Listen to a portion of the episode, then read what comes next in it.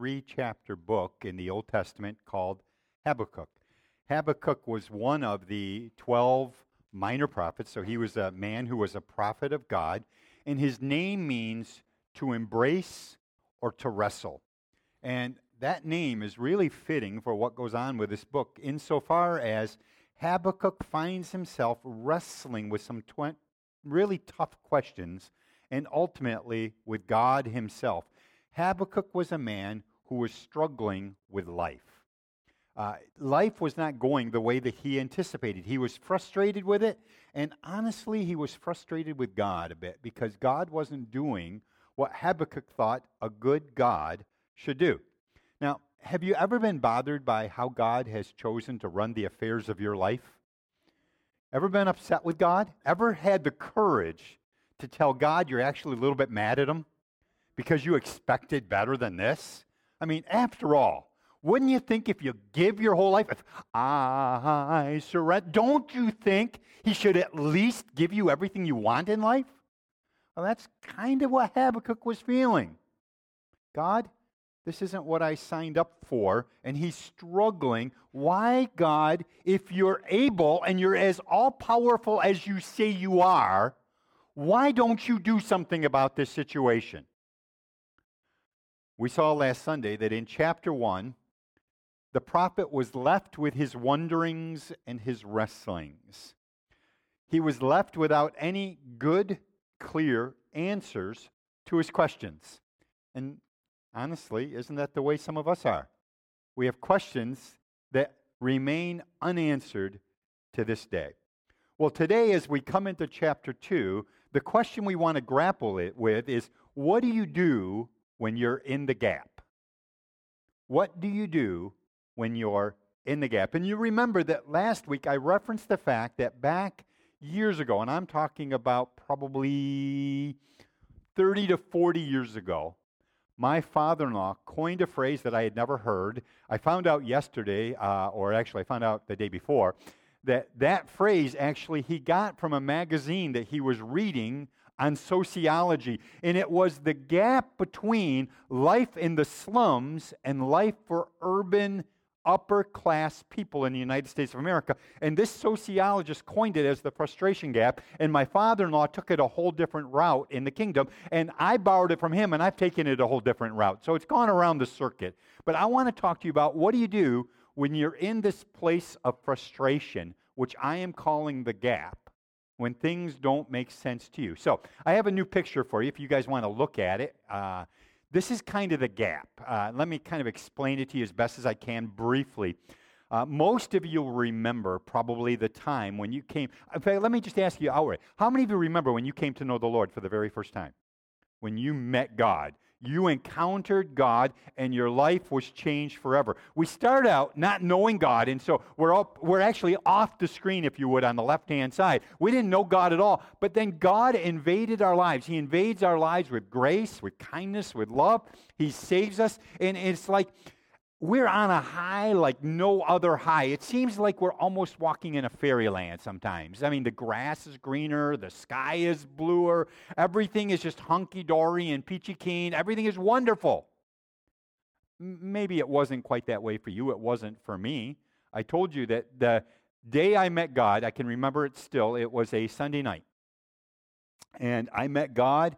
Uh, I can't tell you what was preached, I don't know, but I can remember going to the altar and weeping before God, and there as a young teenager, I met God, and I thought God would change my whole life and everything would go well from that point on. The very next day, I woke up and our animals had gotten loose overnight. They had spread out over the whole neighborhood. Uh, and I'm, when I talk about neighborhood, we were miles from the nearest town, so neighborhood was all over the fields and the forests all around us. And I was looking for them, and I can remember, I prayed, God, give me wings to find these animals, catch them, and bring them back. And I honestly thought God would and should do that. He didn't. And I was, from a very young age, disillusioned with God because I had an illusion. My illusion was that God was to answer every prayer with everything that I wanted. So you start out not knowing God, you come to know God, and it's like a honeymoon stage in a way. It can feel sometimes like no matter what you pray for, God answers. He gives you everything that you want. We have a need. He meets it. It's exciting, and honestly, we think it's the way it ought to be. We got saved. I mean, if you're honest, many of us got saved because we realized we were in trouble. Maybe you even got saved because you were literally in trouble with the law. You had a problem and you cried out to God, God save me. And God comes and saves you and you expect that he's going to deliver you from all of that. Well, if you walk with God any length of time at all, you come to the realization that after a while, some things don't go exactly the same way anymore. You pray and it seems like you don't get the answer that you had hoped for. Uh, you know, it could be that job that you saw posted and you, you wanted that job. In fact, the truth is you needed that job and you prayed. You prayed fervently. You prayed honestly before God. God, this will help our finances as a family. And you said that if we would serve you, you would bless us. So I need this job. And you didn't get the job. And you end up down here in the bottom where it says uncertainty, confused, depressed. You're struggling. Things aren't going right. Um, Maybe for you, it was, oh God, I gave you my heart, my life. I've done my best to serve you, but my kids are struggling. They're struggling physically, emotionally, mentally, relationally. Doesn't it seem like if you make the decision to follow Jesus, he should at least take care of your kids? But things aren't going the way you thought. And this gap that you see is all about wrestling with things not being the way we think they should be. Things, in fact, the gap kind of is pictured this way. This is what we think ought to be, and this is what is. It's the distance between what we thought, theory, and reality where the rubber meets the road. That's the gap many of us are faced with on a regular basis. It's the difference between what ought to be in our mind and what it seems like it's becoming in reality. Now, when a person enters this gap, they have a couple of options. They can double down and work harder and figure this. Well, apparently I wasn't doing it right because if I did it right, God would do what I think is right. If I did better, God would be more pleased with me and he would do what I want him to do. And maybe you never put those thoughts into words, but that's how many of us approach it. Well, if something bad happens, now think, think honestly, if something bad happens, is there anything in you that rises up and says it's my fault? If something bad happens, if I did better, God would do better. So we double down. We figure if we get the ingredients to our cake just right, then it will come out right. So we double down. We work harder. We perform better. Or the other option, which I've listed here, is we just quit. When you're in the bottom of the gap, that's that word at the very bottom, which maybe most of you can't see, is we just quit. We just say, all right, fine. God, if you're not going to do what I desperately want and need, if you're not going to answer my prayers the way I think you ought to answer my prayers, then you're not the kind of God that I want to follow anymore. I got in this for you to help me. If you're not going to help me, I'm getting out of it. And you're like one of those seeds that Jesus says in Matthew thirteen that are sowed on rocky soil. And it springs forth for a season, but pretty soon it dies out. You quit and you go home. God, I'm going to take my ball and go home. So here's the question. What are you to do when you're in the gap? Because if you walk with Jesus any length of time, every single person I have ever met, known or read about, has ended up in this gap where you come to the realization that God is not your butler. He's not your sugar daddy. He doesn't do things the way you think he should. He does things the way he thinks he should, and it leaves you confused because this is not what I thought was our bargain. I thought, God, you and I had a contract. I serve you, you serve me. And then we get frustrated. We end up in the gap. So what do we do when we're in the gap? We're going to find it. It's in Habakkuk chapter two. Habakkuk chapter two. Uh, if you don't have a Bible, it'll be on the screen in front of you. If you want to grab the Bible in the chairs in front of you, it's page six thirty-one. Habakkuk chapter two, verse one. These are three things that I believe God says we can and really should do when we find ourselves in the gap. Habakkuk two one. I will stand my watch and set myself on the rampart and watch to see what he will say to me and what I will answer when I am corrected. Then the Lord answered me and said, write the vision and make it plain on tablets that he may run who reads it, for the vision is yet for an appointed time. But at the end it will speak and it will not lie. Though it tarries, wait for it, because it will surely come. It will not tarry. So, what do you do when you're in the midst of the frustration gap? What do you do when you're struggling, when you know that God could do something and you even think he should do something, but he doesn't seem to be, and life doesn't feel fair or reasonable? What should you do when you're crying out, God, where are you, and why aren't you fixing this? So, these are three things that I think you should do in the gap. The first one, uh, how many of you remember, by the way, when uh, you were in school and you had like a fire drill? They had like a phrase that they used to teach us when we were really little. What are you to do when there's a fire? I'm sorry, what was it? Stop, drop, and roll. That's kind of what God tells Habakkuk he should do. The thing you should do is you should stop, watch, and listen. Look at verse one. Stop, watch, and listen.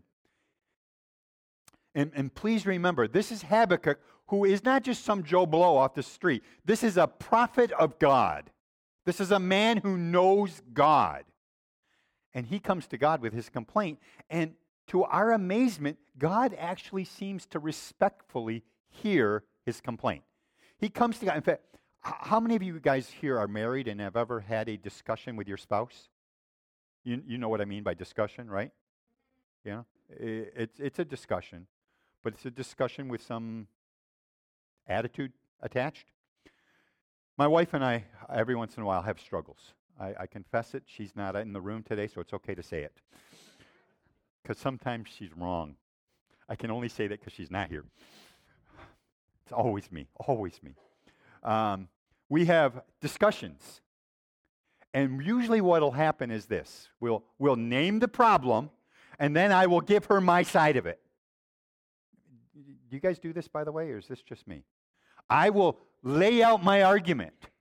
Here is why I think you're wrong. You did this, you said that, this is what it has to mean, and I lay it out in order. And then I pause, and I say, all right, now it's your turn. What do you got to say for yourself? That's kind of what Habakkuk does. Habakkuk lays out his complaint before God. He says, God, this isn't right. This is what I see. This is what you said would be. This is not proper. Therefore, that's my case. God, your turn. What do you have to say about it? And to our amazement, God actually hears it, and he responds. Habakkuk says, I will set myself. Look at that word, set myself. What it literally means is I'm going to station myself like a soldier who is on patrol. I'm going to keep my eyes focused. I'm going to watch. I'm going to stop what I'm doing, and I'm going to watch to see what you will say. That's what he says. I will set myself. I'll station myself on the rampart and watch to see what he will say to me. I'm just going to stay right here until I hear what you have to say for yourself. I'm going to watch to see. Too often, if we're honest, when we're struggling in the frustration gap, we moan and groan about it. We complain. And who do we usually complain to? Anybody who will listen to us. Facebook. You know? I mean, people say things on Facebook they would never say to somebody's face, but because it's somewhat anonymous, it's like a step away from reality, I can put it out there. And I want to say, you do realize this is not your private diary that no one will read. And when you do post something and people respond to it, why do you get mad that they respond? We moan and we groan and we talk to people who, by the way, can't do anything about it anyways. They're not big enough and they're not strong enough to change the world. Not even your little world. Here's the beautiful thing about all of this. We discover in the book of Habakkuk that God is a God who loves relationship. He loves to talk. He loves to talk to his people. He loves to have dialogue with them. It's about more than just communication. My wife said to me just very recently, she said, yes, you communicated, but you didn't connect. There's a big difference between communication and connection. God wants communication, but he also wants connection with us. And he's willing for us to come to him with our frustrations, with our concerns, with our fears, with our anxieties. And he's willing to hear it all. And the choice we have is, once we've said our part, are we willing to stop, to watch, and to listen? So God loves to speak to us. But how will he speak to us? Sometimes God will actually speak audibly to people. If I asked in this congregation, how many of you have ever heard God speak audibly? There might be a hand or two. But by audibly, I mean audibly. I don't mean it was so loud in my head that it felt audible. I'm saying, how many have actually heard God speak an audible word that set a course for your life? God can do that. He can speak out of nothingness into our lives audibly. Sometimes, though, he speaks in the quiet whispers of our own heart and minds. He just whispers thoughts to us, and we realize, I feel like that's God. I feel like God might be saying something to me. So that sometimes when people stand up front in a church and they say, God spoke to me, other people who are perhaps newer in God, they're like, oh, God spoke to them, but he doesn't speak to me. I think God probably does speak to you. I think God probably speaks to every single one of you in ways that you maybe haven't learned to tune into yet, but he does speak to you. He speaks to you in your heart, in your mind. Sometimes he will speak to us in his word. I can't tell you how many times I have opened the Bible to read, just do my daily Bible reading, and all of a sudden it's like the words on the page become flaming fires before my eyes. It's like, I don't even know exactly what God is saying, but there's something here. I feel something in my spirit. God speaks to us sometimes through his word. Now, I do think we want to be careful. I think we want to be careful about just kind of picking out any verse out of context because it meets our wants, our needs. You know how you flip the Bible open and you point to the verse. Well, that's great, but when you point to the verse and it says Judas went and hung himself, that might not be your answer. And so you flip the Bible and you point again, and the scripture says, go and do likewise. That might not be your answer. But God can speak to us through his word. And sometimes God speaks to us through circumstances, through just stuff that's going on in our lives. He, he actually has something he wants to say to us. In fact, if you have the ability, sometimes you can actually hear God through people, people around you. I can't tell you how many times I have just been talking to somebody and I felt like something they said really was God's word to me. The New Testament puts it this way: he who has ears to hear, let him hear what the Spirit's saying to the churches. Are you willing to stop long enough that you can actually hear God? Um, God will often speak to you, but this is the scary part that actually we see also in the book of Habakkuk, or Habakkuk, depends upon how you want to pronounce it. Sometimes God will speak, but here's the scary part. Sometimes he won't. Are you okay with that? Are you okay with the silence of God? That sometimes he will make us wait. He's just not going to say something right now. And we want to keep filling the silence. It's kind of like, have you ever met somebody that doesn't know how to end a conversation? So you just keep talking to fill the gap because it's getting awkward, and you keep going, and it's like, okay, you've already said everything you wanted to say. Now you're just repeating yourself, and again and again and again. We do that with God. We just keep talking. But sometimes the reason why we're not hearing anything is because God's not saying anything. Are we okay with that? And here's the really especially hard part. What do you do when you bring your complaint to God and you speak to God, you stop, you wait, you watch, you listen, and God speaks to you, but then this happens. You don't like what he has to say. This is the frustration gap. It's when God speaks.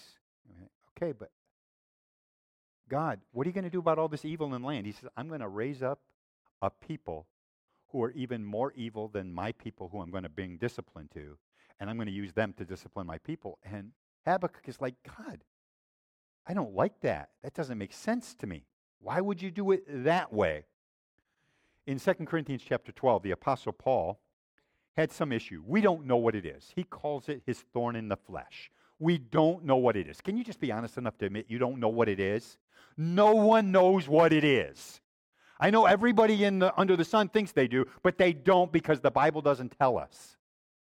But it does say this. Paul asked God to take it away. Whatever it was, it was bad enough. Paul, the apostle of God, the man who wrote like half of the New Testament. This is like a significant player in the kingdom of God. He asked God to take it away. Nothing. He asks him again. Nothing. He asks him a third time. And finally, God speaks. And you know what God says? He says, no. No, I'm not going to take it away. But I will give you grace sufficient to deal with it. Sometimes we just struggle with the answers that God gives us. So when you're in the gap, one of the things you should do is stop, watch, and listen. The second thing you should do, so that was number one. Number two, the second thing you should do is you should write. Write. You write down what God says to you and what God shows you. Habakkuk went to God with his struggles and how he felt, and then he waited for God to speak. And when God spoke, what did God say? Look at it. It's in verse two. He says, write the vision and make it plain on tablets that he may run who reads it. Why does God want us to write it down? Especially for some of us, like, that's just not our thing. I'm not into journaling. I don't like that kind of thing. That's just not me. I understand. I really do. It's like, that would be me.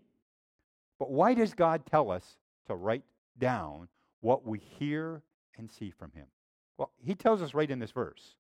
Number one, he says, it's to vindicate that what he has said, he has said, because there's going to come a day when what he has said will happen, and he wants everybody to know, I said it way back there. I am a God who keeps my word. I do what I say I will do. So it's number one, to vindicate God.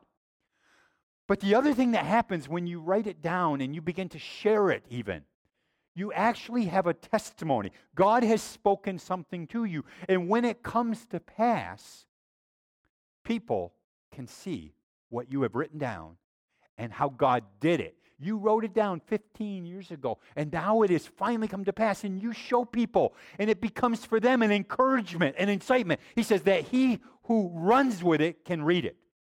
They need to be able to see it. But the third reason why I think we ought to write it down is it's for our benefit. Because if you're like me at all, you forget things. You forget. Karen will send me to uh, the store to get three things. Um, I don't know if this has ever happened to you. Probably not. Uh, it's probably just me. Um, but she will send me to the store, and she will give me a list of three things. And she says, do you want me to write them down? What am I, stupid? She doesn't answer that, by the way.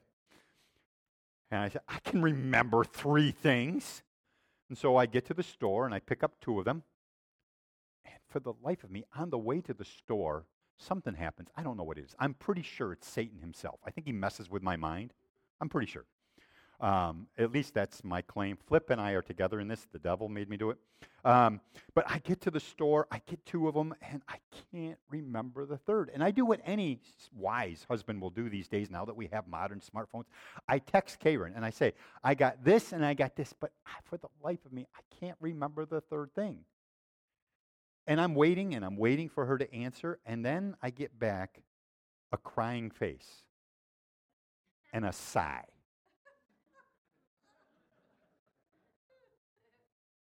And then she writes and says, I never told you to get those two things either. And I'm like, what? You did too. She goes, no, I said these two things. I go, oh yeah. We forget. We all do. So we write things down because we forget. I can't tell you how many times this happens to me. I lay in bed at night thinking about what I'm going to be preaching on. And it, it, often it's that I haven't even put the sermon together yet. I've just thought through what I feel like God wants us to speak, just like you saw with the announcements, where we're going in October, where we're going in November, where we're going to go in December. I, we think about that, and we have these like themes. And I lay in bed at night, and there are nights, this is no joke, there are nights when I feel like God downloads the whole sermon to me. Every single point, and even the words I should use and the examples I should use. And I lay in bed and I'm like, this is just, wow, this is so cool, God. But I'm in bed. I don't want to get up and write something down. I'm thinking, this is so powerful. I'll remember it in the morning without a problem. I wake up the next morning and I can't even remember having thought about it. I say to you, I can't tell you how often this has happened because I never bothered to write down how often I failed at this. But here's the other thing that happens. When I do write stuff down and I go back and I look at what I have written, I can't tell you how many times I have been amazed at what God said that I didn't remember. I remembered part of it, but I didn't remember all of it. So writing it down helps us to remember. Uh, when God says something to you, you want to record it. You want to document it. Just like a lawyer wants to document every detail. We want to document it because this is what God has said. God may show you something, but given time, if we're not careful, the scripture says in Matthew thirteen that the birds of the air come and they steal the seed. They steal it. He's, he's a master thief. And he wants to steal the things that God says to you. But when you write it down, something happens.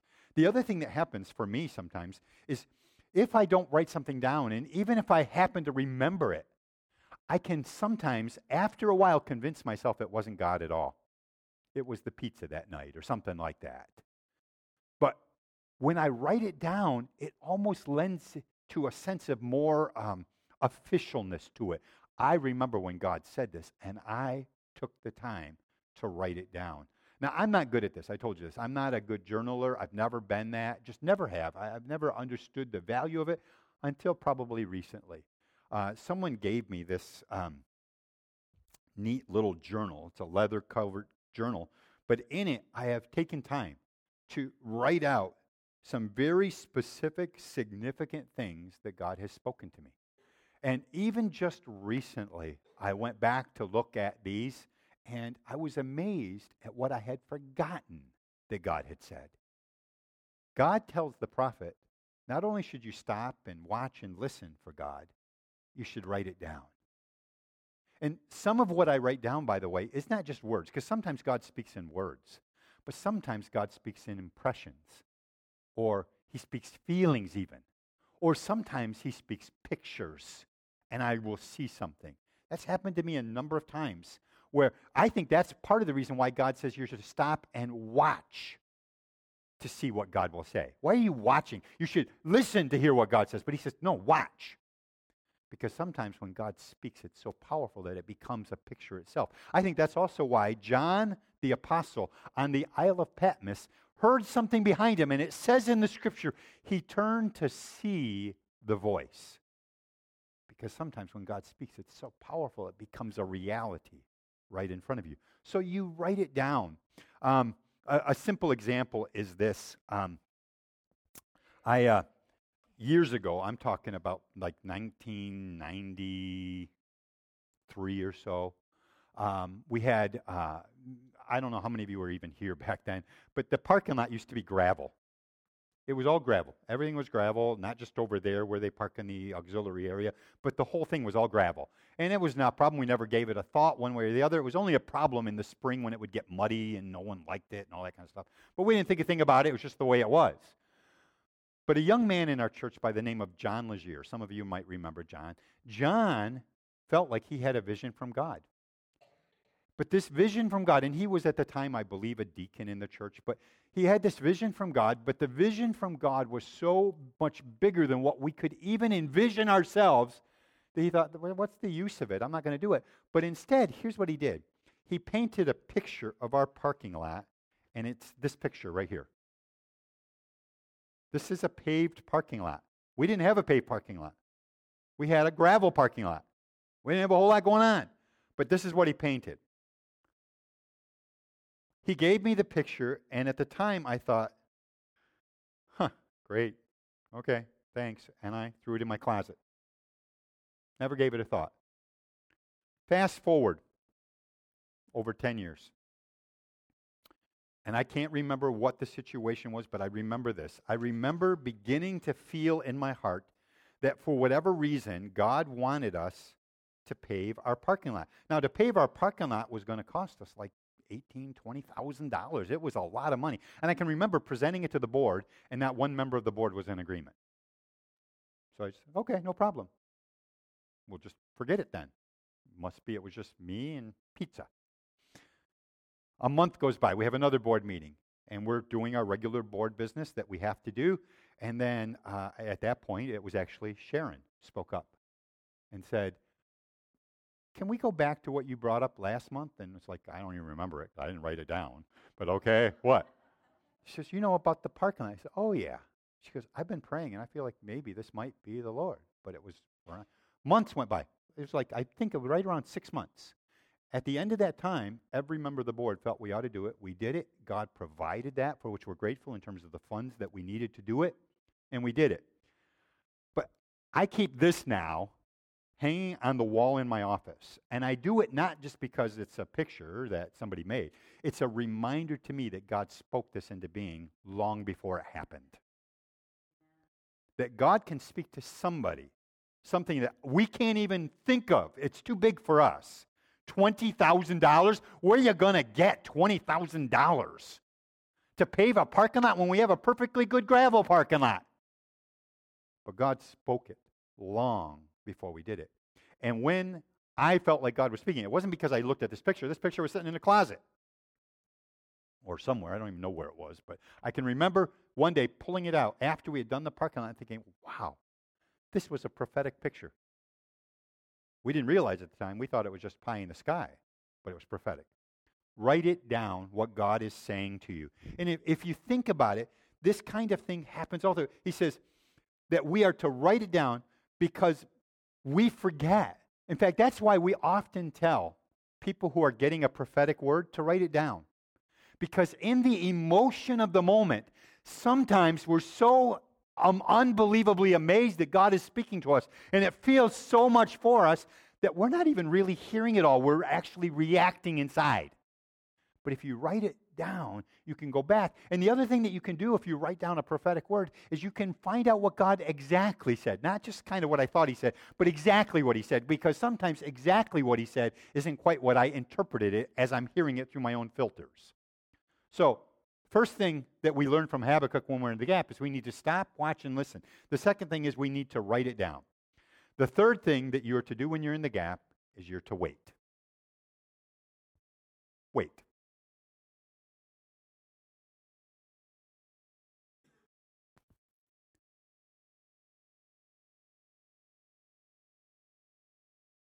Waiting feels kind of awkward, doesn't it?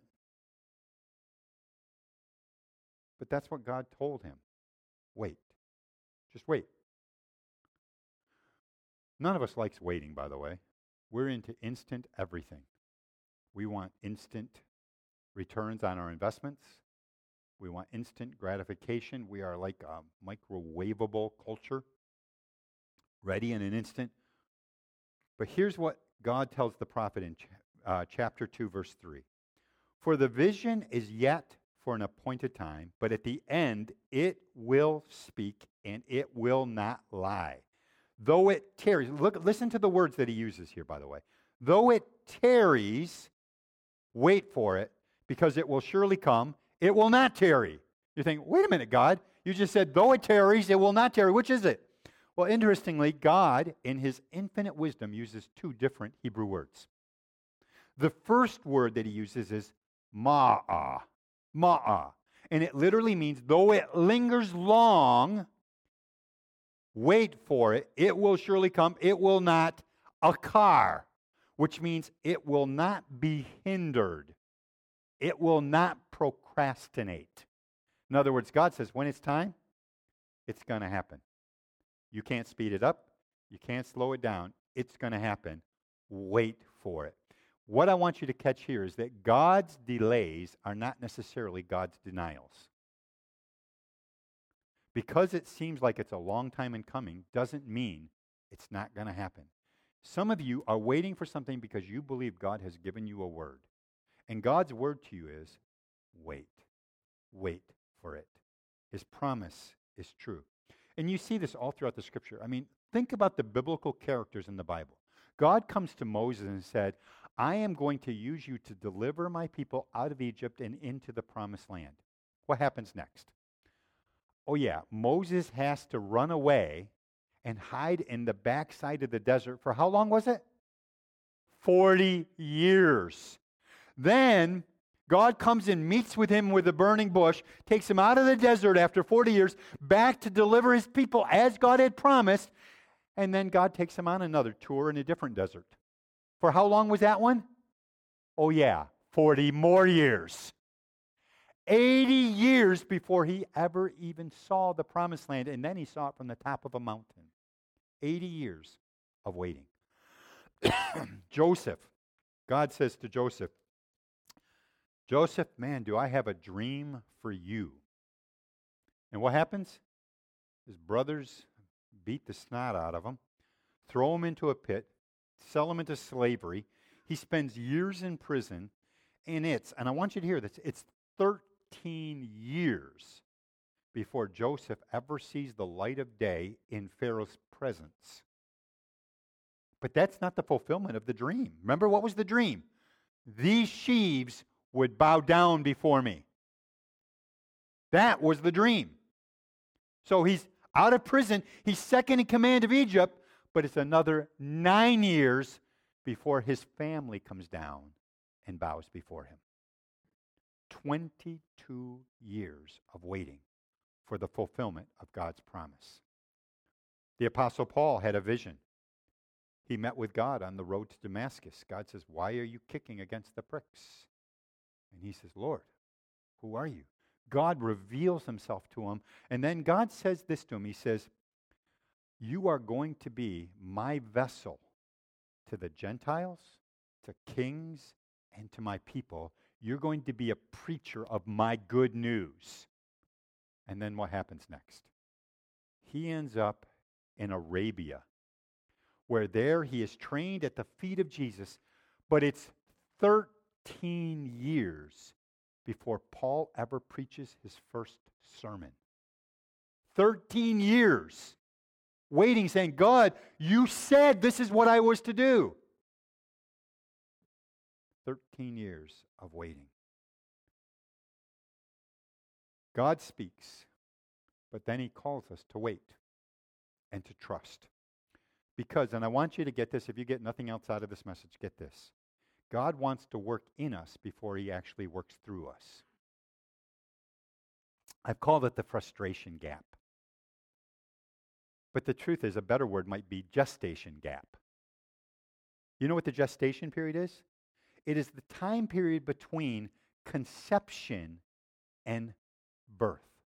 That's the gestation period, where in the womb of that mother, life is growing. Something is happening. So this frustration gap is frustrating to us, but God's actually doing something in it. He's doing something in us. And every person I know who has walked with God deeply and richly and has come out the other side has gone through this gap. Every single person. Things that were confusing, things I didn't understand. But God is growing something in us because he wants to work in us before he works it through us. Now, here's what happens, uh, just briefly. When we think about waiting, we tend to think about um, you know, sucking our thumb someplace in some sort of semi-coma. You know, that kind of a thing. Um, but that's not the word that God uses for wait. It's the word chaka. And it literally means this. If you write in your Bible, this would be a good definition to write down. It means to adhere to with piercing attention. Uh, how many of you guys have ever gone to a nicer restaurant? I mean, a nicer restaurant where they have an actual hostess or a host that has to, you have to come to the stand at the front, you have to wait for them to seat you, and then they seat you, and then somebody comes along, and they're going to serve you. What are they often called? Waiters or waitresses. They're job is to wait on you. Have you ever been in a restaurant where you wanted your drink to be refilled and the waitress doesn't even look at you? She's so busy doing her own thing, you know, running around the restaurant, taking care of everybody, but you want a drink. She's not paying any attention to you. Doesn't give you a thought because she's busy. She's occupied. But the word that God uses here to Habakkuk is, you're to, during this frustration period, you're to adhere to me with piercing attention. You're to give attention. You're to pay attention to what's going on. Waiting doesn't mean there's no movement at all. It means you continue to serve God for this time, keeping your eye attuned to Him, lest in a moment He wants to say something or do something. You keep your focus on Jesus. Looking to Jesus, the author and the finisher of our faith. What you do during this time of waiting is you keep your hand on the plow. You keep working for Jesus. You keep serving Him, but you do it with all of your heart because you know you have no other place you can go. He alone has the words of eternal life. And as you wait on Him, as you serve Him, He says, at the appointed time. That's the word that He uses there, the appointed time. That word is moed, and it means an affixed time, a specific time with a specific purpose. God is saying to the prophet, there is a time coming that I have established. I have written it down on my calendar. It's going to happen. It is a moed time. And it's a time ripe with possibility, ripe with potential. And at that perfect time, it's all going to come together and begin to make sense. It's coming. Now, that word moed, by the way, has two kind of connotations to it in one word. The first is of a young woman who has been proposed to. She has accepted the proposal of the young man for marriage, but the marriage is far off in the future, yet to happen. They're waiting for the day to come, but over time they do all kinds of preparation. That's part of the waiting. It's like, I'm waiting for the wedding, but in the midst of the waiting, I have things that need to happen, things that need to be done in order to prepare for that moed time. But that day does come. It's coming. It's in God's calendar. It's the moed time. The second connotation of that word moed is of a pregnant woman. It's a woman who has life inside of her. You know, when, when a woman first gets pregnant, it's like exciting. It's like, oh, I'm pregnant. I'm, I'm expecting a little one. This is so exciting. Everybody's excited. You put an announcement out on Facebook. You know, you have like three pair of shoes in your family. Now you add a fourth little baby pair, and you let everybody know how excited you are. And at first, it's all exciting. Well, eh, kind of. Waiting is not always all that exciting, but it can be exciting after you're done throwing up. So you throw up and you get, I still got life inside of me. But the first time you realize your body begins to show something's happening, it's like, you're so exciting. I mean, today, I mean, we just said, okay, they're pregnant. Back today, they talk about this little baby bump. You know, that cute little thing where you look, oh, now you're a baby. You got a baby inside of you. And it's all exciting for the first little bit. But after five or six or seven or eight months, having your body taken over by this alien isn't so fun anymore. You're tired. You hurt. Uh, nothing's going the way you thought it would. It's like, would you please get this thing out of me? But in the moed time, it's going to come. You can't stop it. It's going to happen, because God has declared it. That's what He means when He says, at the appointed time, when it's the moed time. When it is moed, there's nothing you do to speed it up, but you can't stop it because God has established it. Wait for it. Don't quit. Don't check it. In fact, do you know how long Habakkuk had to wait before he saw what God said would happen actually happen? Do you know how long? twenty-six years. twenty-six years between when God told him and God did it. twenty-six years of waiting. It's possible that God will give you a promise that you won't even see in your lifetime. It's still God's promise, and He will bring it to pass because He's a faithful and true God. Some of you right now are in the waiting zone. You're in the gap, and you believe that what's going on isn't God's heart for you. You believe that what you're looking at is not right. You even believe that God has promised you something better, something more, but you're in the gap where you're waiting. I want to encourage you to hold this gap time as a moed from the Lord, where God has promised something is coming, but let him work something in you. Let me read the verse for you again, but I want to read it out of the Living Bible. I don't usually do that, but uh, this I like how it's unpacked. Why, why don't you just for a second close your eyes, and I, I'm going to believe that God will actually speak to you through this verse, especially if you find yourself in this waiting frustration gap. Let me read it to you. These things I plan, God says, won't happen right away. Slowly, steadily, surely, the time approaches when the vision will be fulfilled. If it seems slow, do not despair, for these things will surely come to pass. Just be patient. They will not be overdue a single day. Hear that.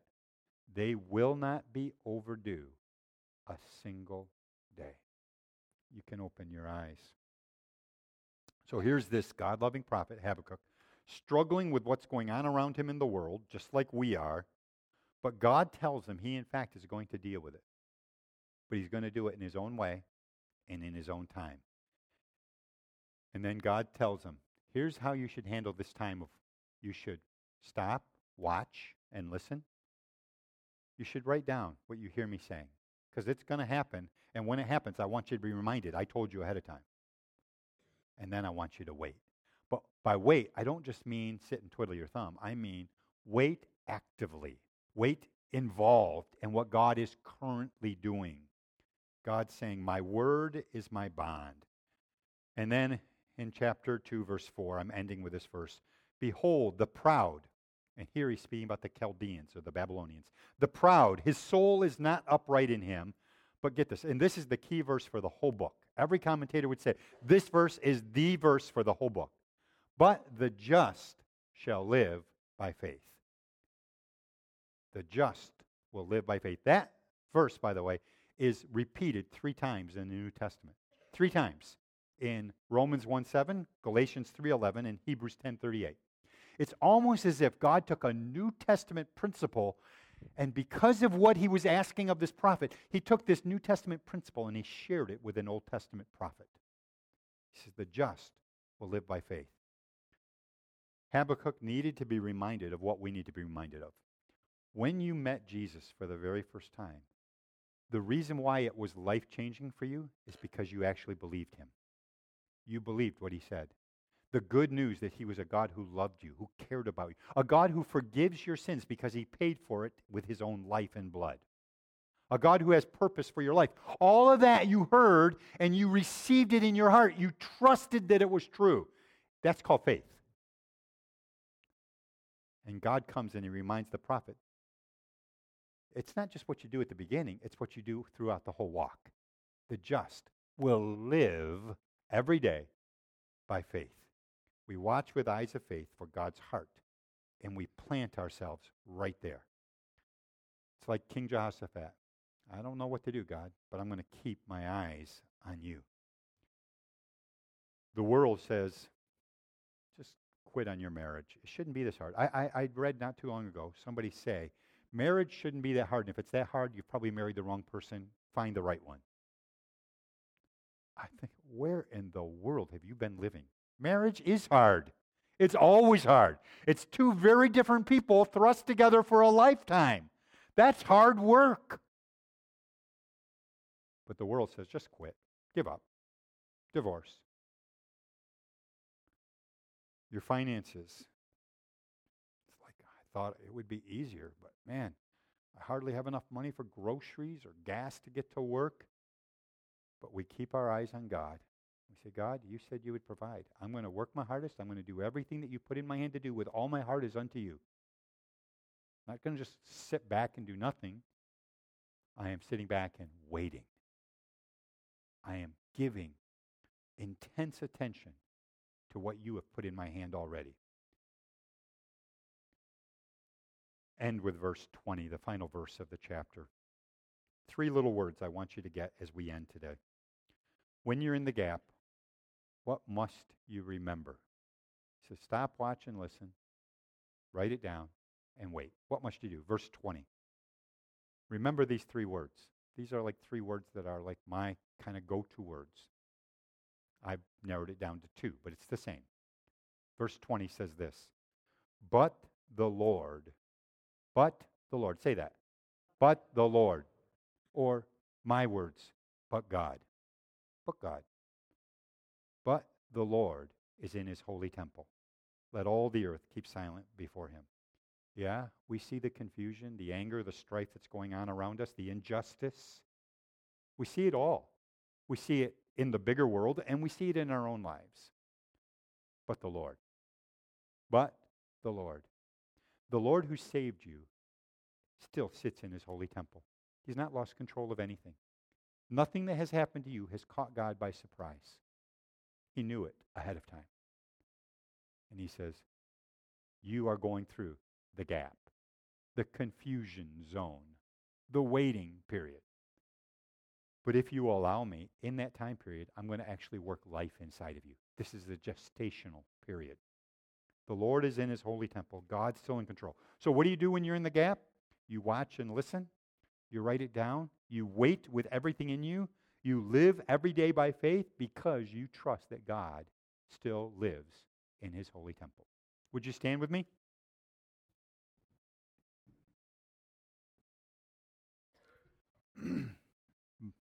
If you would, just uh, bow your heads for a second, close your eyes.